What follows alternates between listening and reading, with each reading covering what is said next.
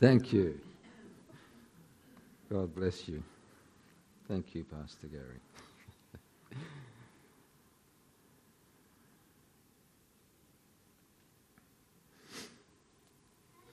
it's good to see you this morning. It is good to see you. Great looking bunch.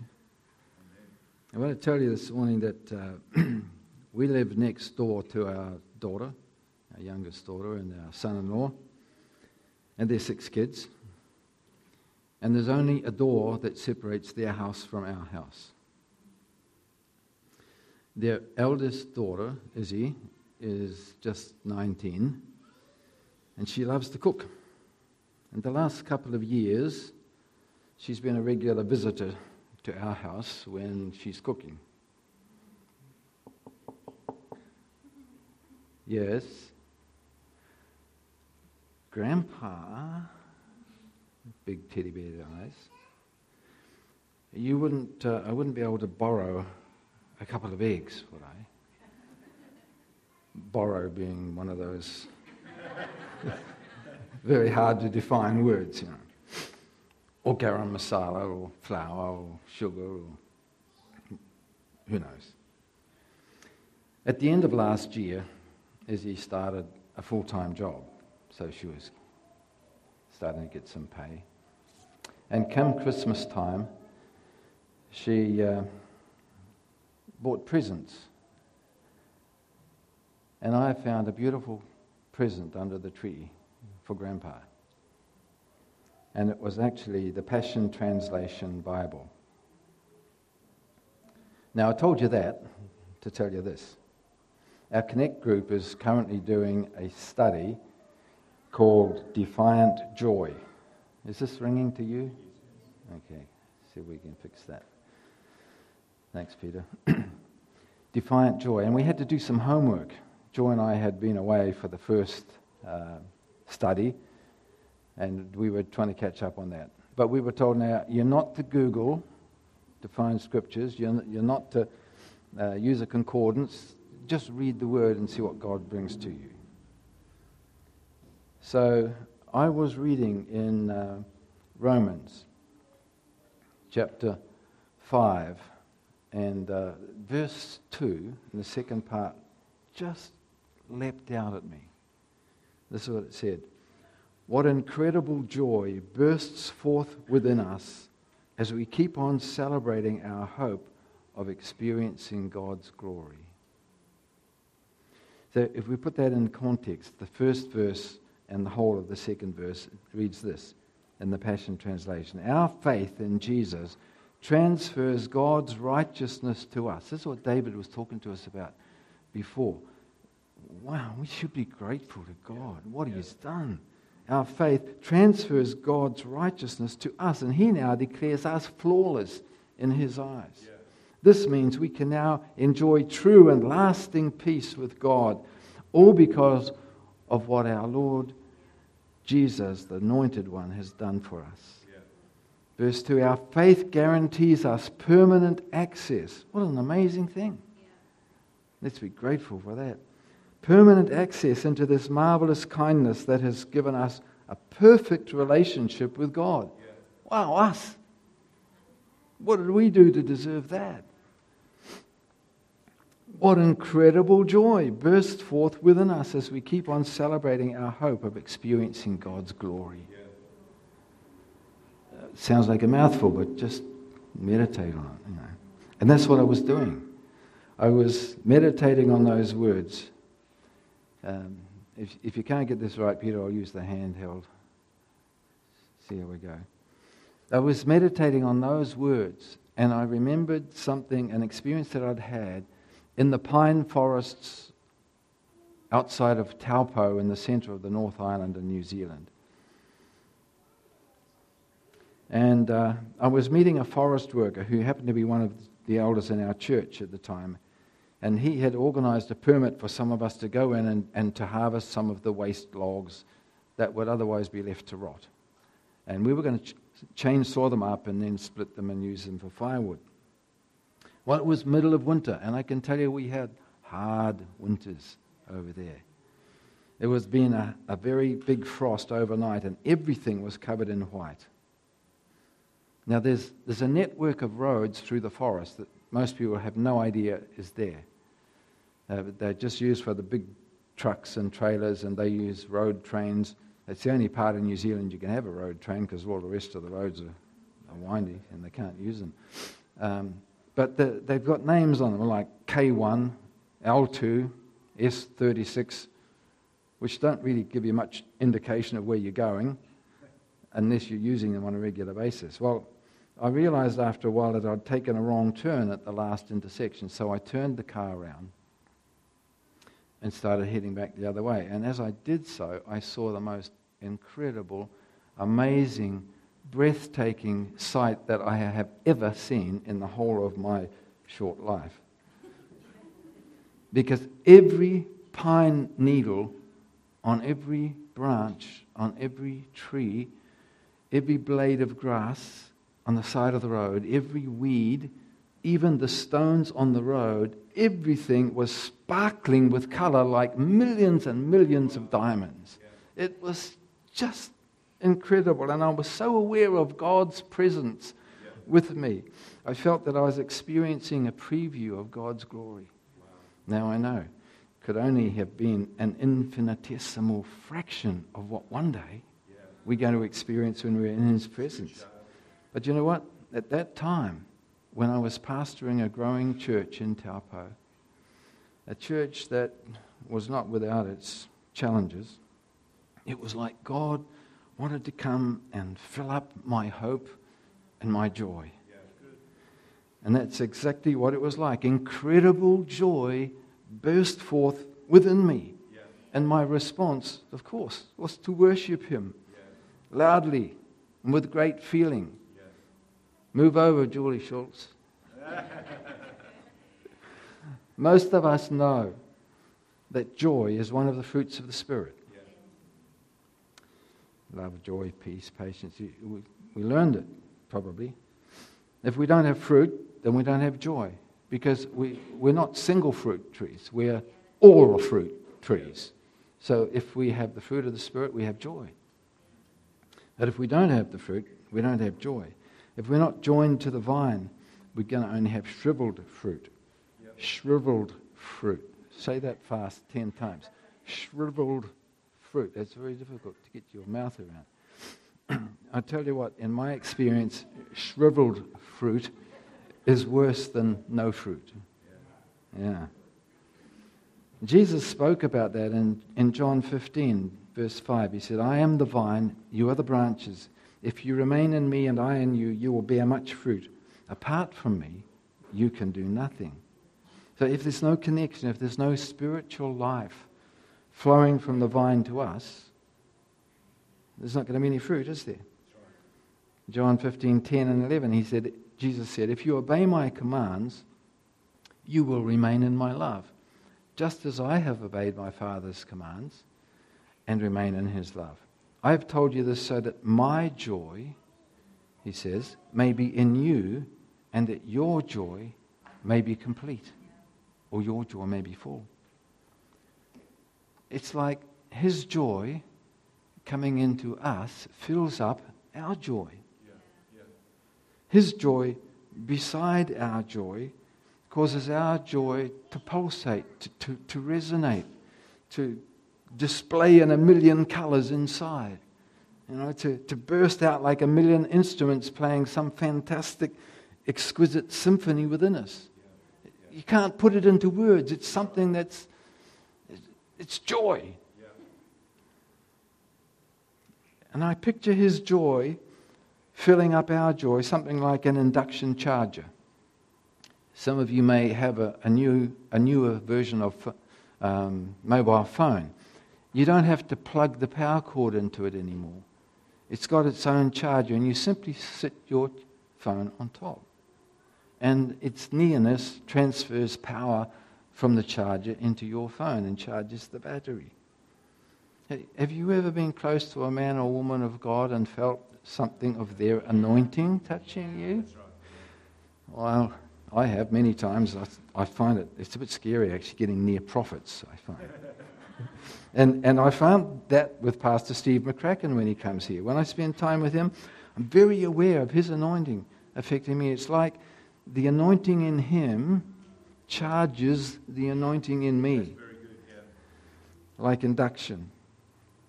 In fact, something like that happened in the Old Testament. In 1 Samuel 10, we, we read about Saul meeting up with a group of prophets.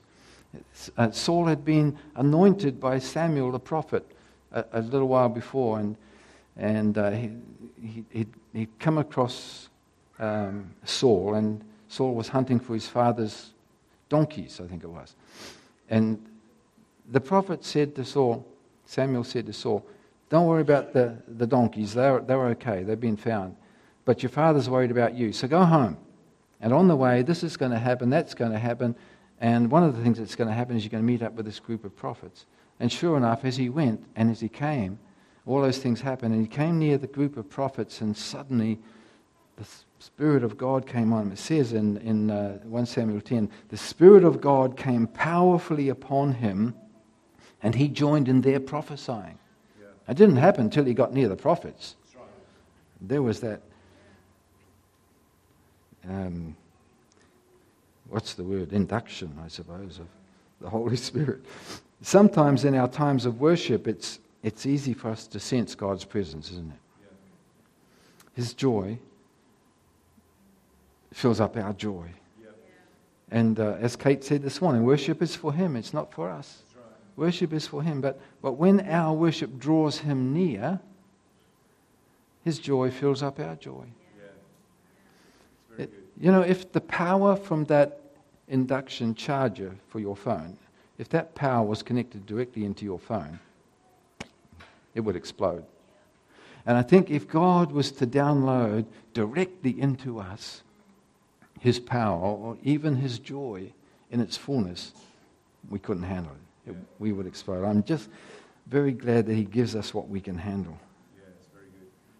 You know, the Psalms are full of instructions to shout for joy, sing for joy, come with joy to worship the Lord. Psalm 100 is a good example. Verse 1 says, Shout with joy to the Lord. Come before him singing with joy, which indicates that we, we don't come to get joy, we come with joy. The psalm goes on in verse 2 Worship the Lord with gladness.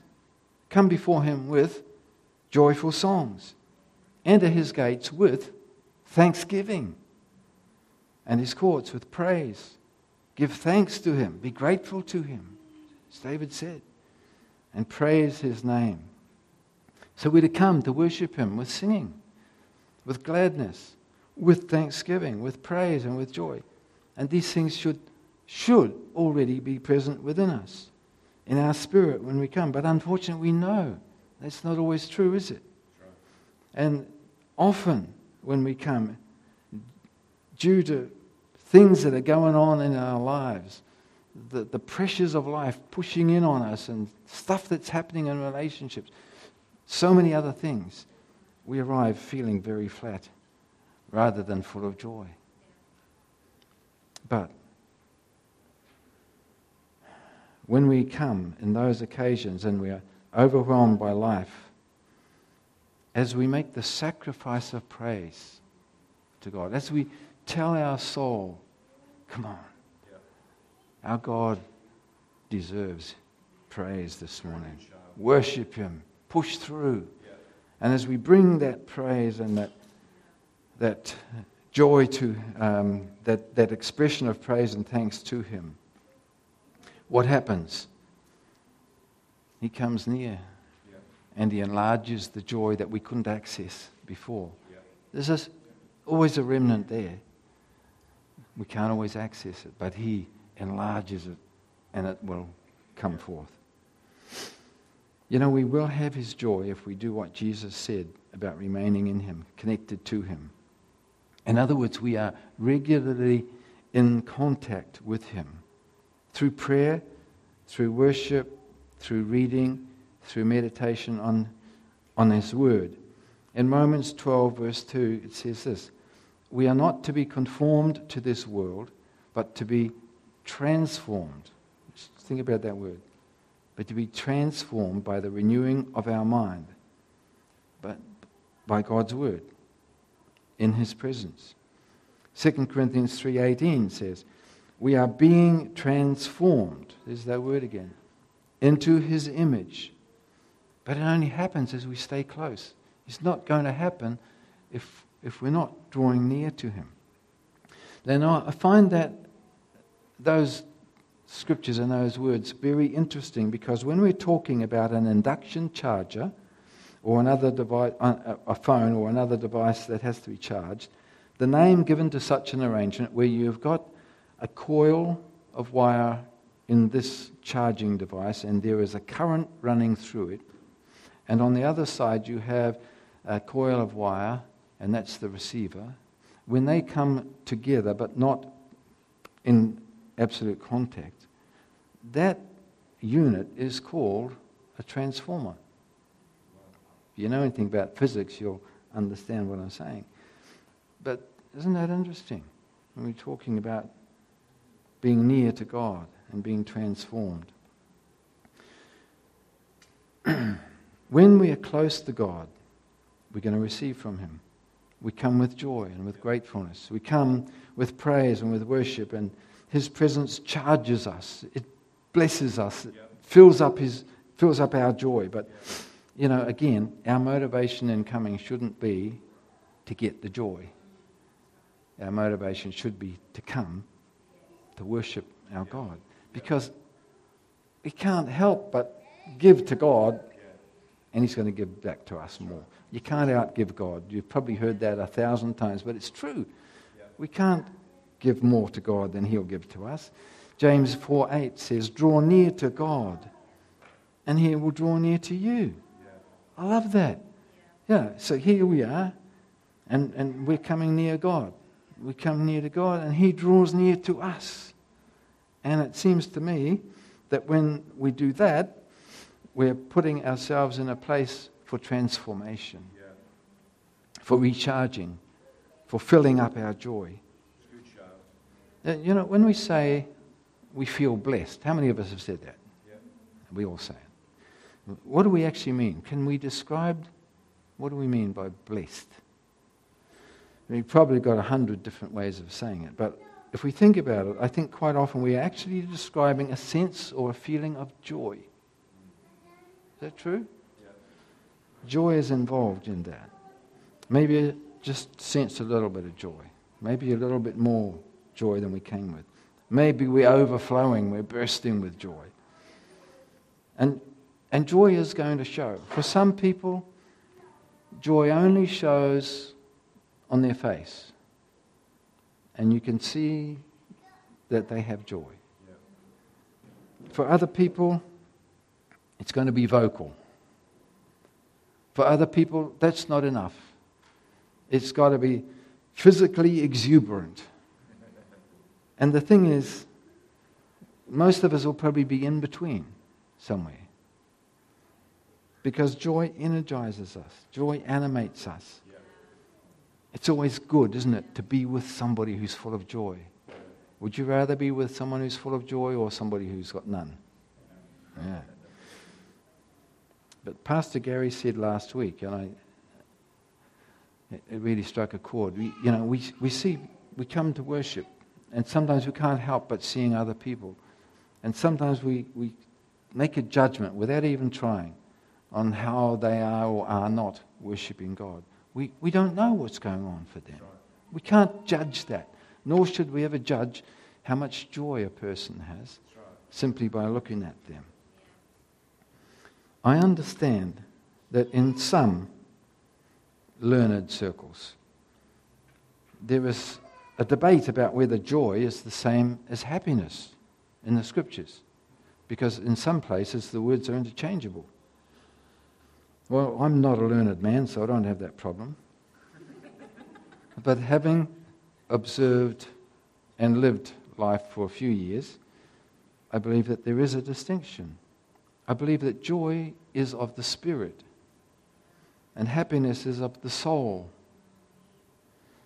See, God created us body, soul, and spirit. And each affects the other. You probably noticed that as time has gone on in your life. And while we live, they are inseparable. They are us. But each aspect of us has its individual role to play in the expression of who we are. They're all important. Some of you know Shale Cullen, the body. Not the body, but what you see. You recognize the wrinkly old fellow with the bald head and the glasses.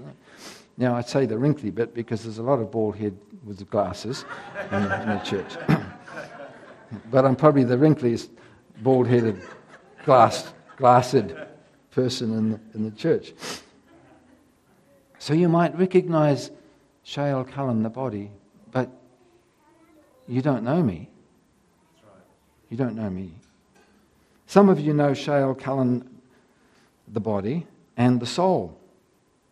You know a bit of my personality.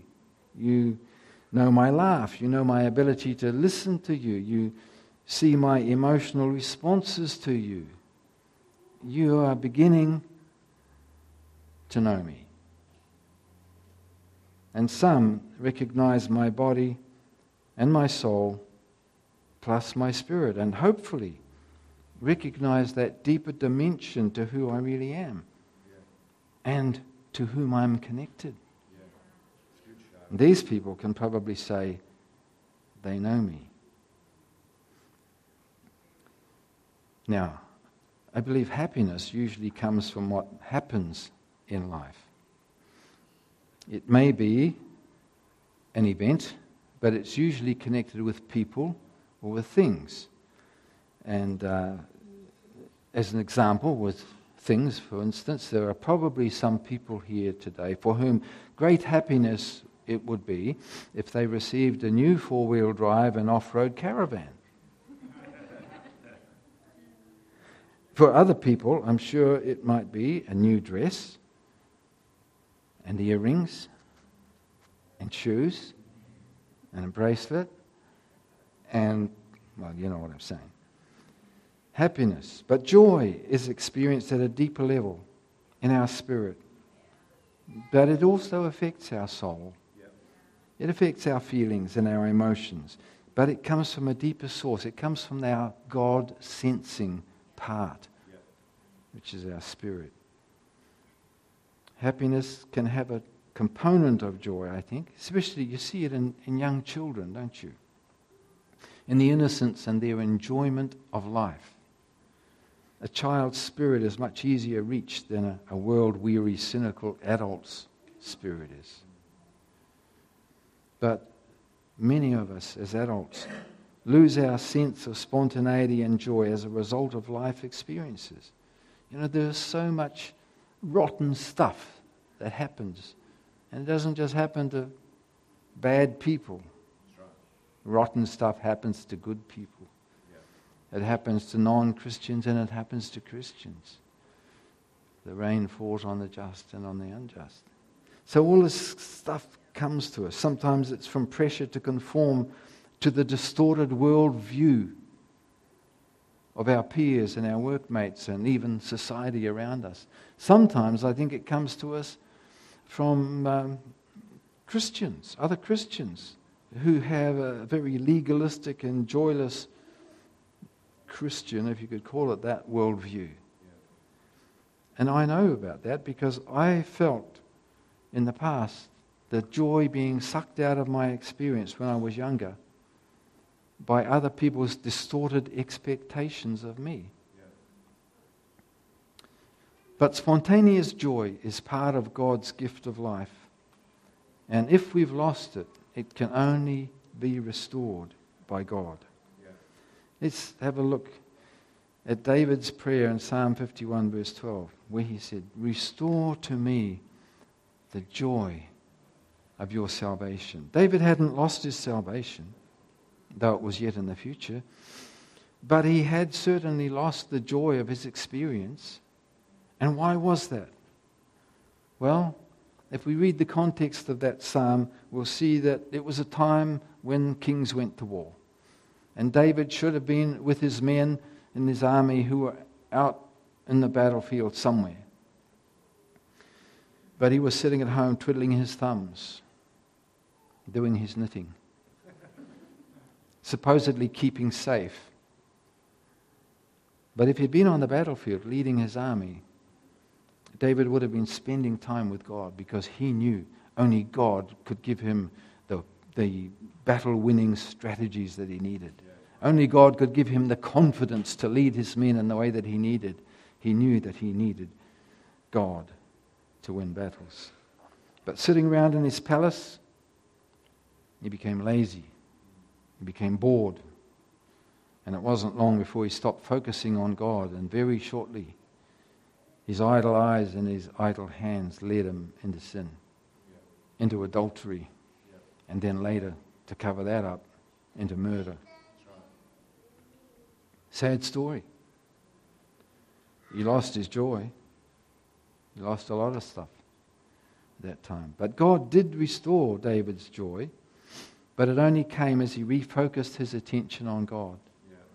When he repented of his sin and he got back into relationship with God, then that's when he came back alongside God again. And Psalm 32 was written after these events. Let's have a look at that. Psalm 32, verse 1. This is David speaking out of his experience. Blessed is the one whose transgressions are forgiven, whose sins are covered. You know, he's experiencing joy again. He's feeling blessed. Joy. Blessed is the one whose sin the Lord does not count against them, and in whose spirit is no deceit.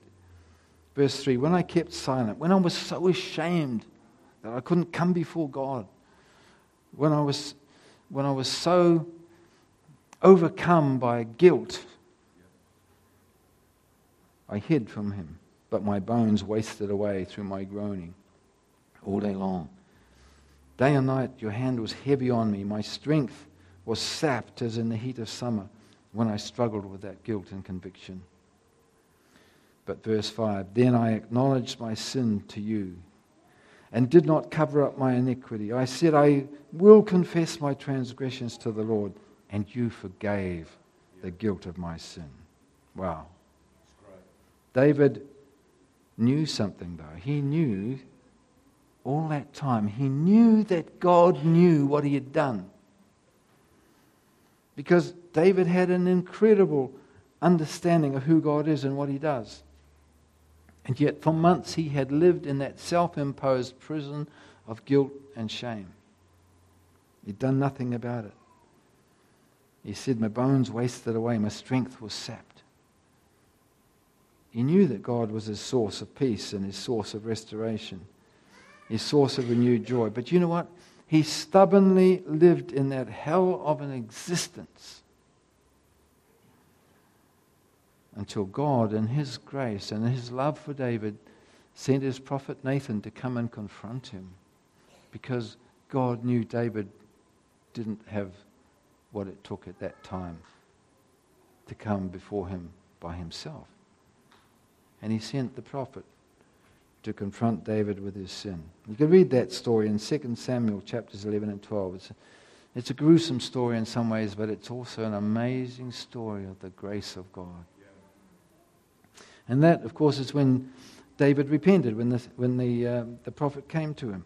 And that's when he cried out to God, Do not cast me from your presence. He knew he knew that's what he deserved. Don't cast me from your presence, God. Please, don't take your Holy Spirit from me.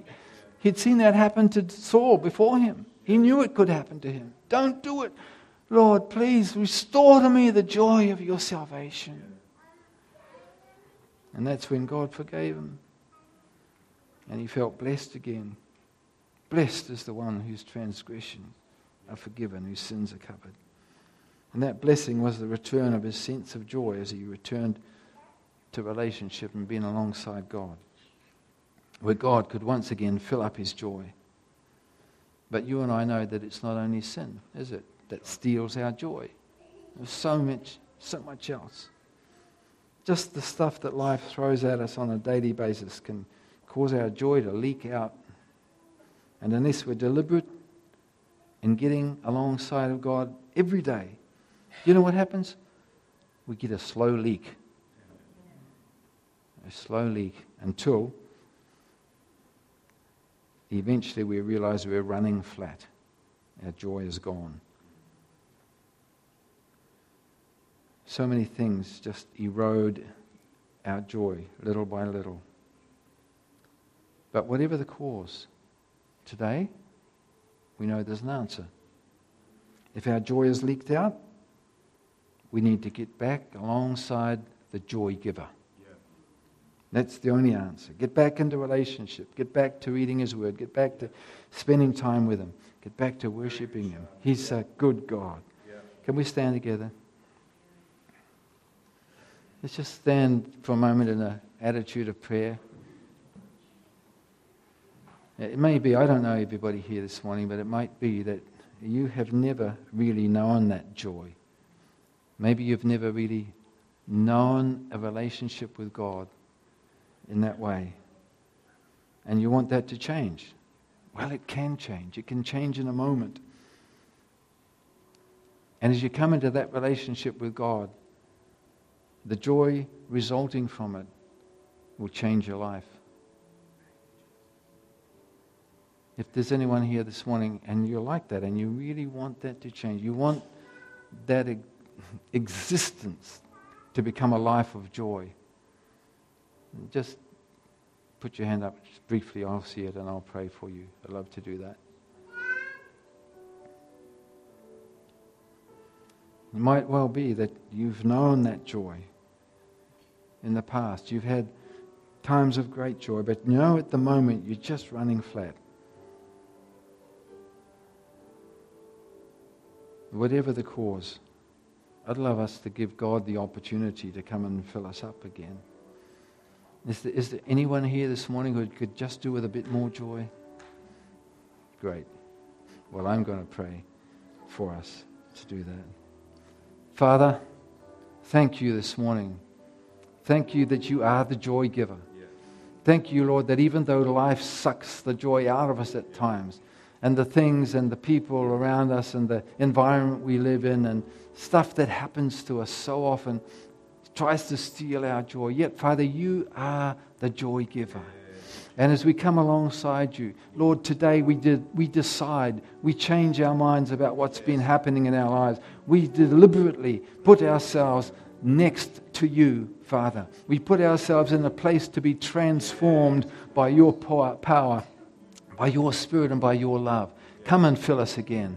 Lord, let us know again the joy of your salvation, that we can praise you and worship you freely out of our hearts, wherever we are, Lord, not even having to come to church, but being in our homes, in our cars, in the street, wherever we are, Father, that the joy of the Lord fills us and overflows us because you come alongside of us. Bless your name. Father, we thank you today in Jesus' mighty name. Thank you, Father. Amen.